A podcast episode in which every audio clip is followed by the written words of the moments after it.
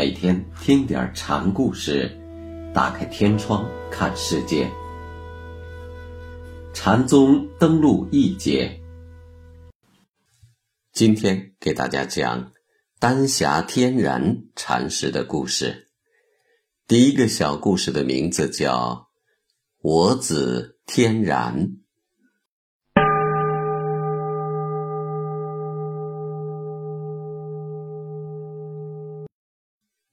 丹霞天然禅师本来是个儒生，饱读诗书礼义。那一年，他去长安赶考，住在旅店里，碰上一位禅僧。禅僧就问他：“你是干什么的？”丹霞说：“我去考官。”那禅僧便说：“考官哪如考佛？”丹霞对这个话题很感兴趣，就问：“考官，我知道得去长安，考佛要到哪儿去？”僧说：“你还不知道，江西的马祖大师出世了，那是考佛的盛场。”丹霞一听，便扔下了举业，跑到江西找马祖去了。来到马祖这里。一见马祖，丹霞什么也没说，就是用头巾扑打自己的额头。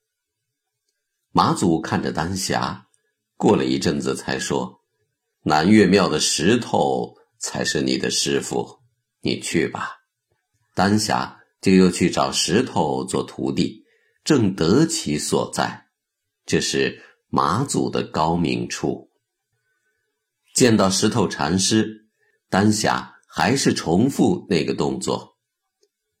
石头禅师倒也很干脆，就说：“去伙房吧。”于是，丹霞便以行者的身份到伙房干活，烧火做饭，一干就是三年。忽然有一天，石头对着众人说：“明天到佛殿前除草。”僧人们一听，便去找家什，准备明天要干活了。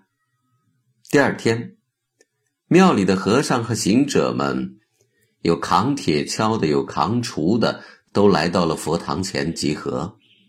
唯独这个丹霞是，既不拿锄，也不拿锹，端了盆水在石头面前洗头，然后又跪在了石头的面前。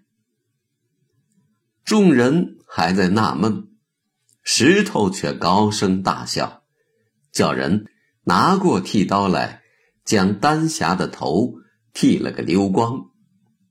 从此，丹霞便正式做了和尚。别的行者们就只有等下一回再除草了。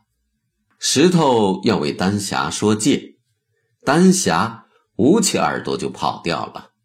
他第二次又去江西参访马祖，到了洪州马祖的寺中，丹霞没有去禅堂见马祖，而是跑到了僧堂中，那里有好多的圣僧塑像，丹霞就骑在了一尊塑像的脖颈上坐着，众僧让这位和尚的怪诞吓坏了，纷纷跑去报告马祖。马祖听了，就亲自来到了僧堂中。他认出这是三年前那位以金铺额的人，便说：“我子天然。”马祖这是在夸丹霞无凡无圣，一片天然之心。禅门中曾有这等事：有位小童对着佛像撒尿。大人见了就骂他，不想这小童却说：“尽大地都是佛，你不让我往这儿撒尿，往哪儿撒呢？”马祖的话一出口，丹霞就跳下了僧像，拜倒在地说：“谢大师赐法号。”从此，丹霞法号天然。妈祖又问丹霞：“从什么地方来？”石头。石头路滑，你没有摔跤吧？要是摔了，就来不了和尚这里了。从此之后，丹霞天然仗西远游，到天台华顶峰住了三年，然后又去杭州径山参访国一禅师。唐宪宗元和年间，天然来到了洛阳龙门的香山寺，与寺里的优牛和尚为友。后来又到了惠林寺，正值冬天，天气大寒，天然想烤火取暖，就把店里的佛像烧了。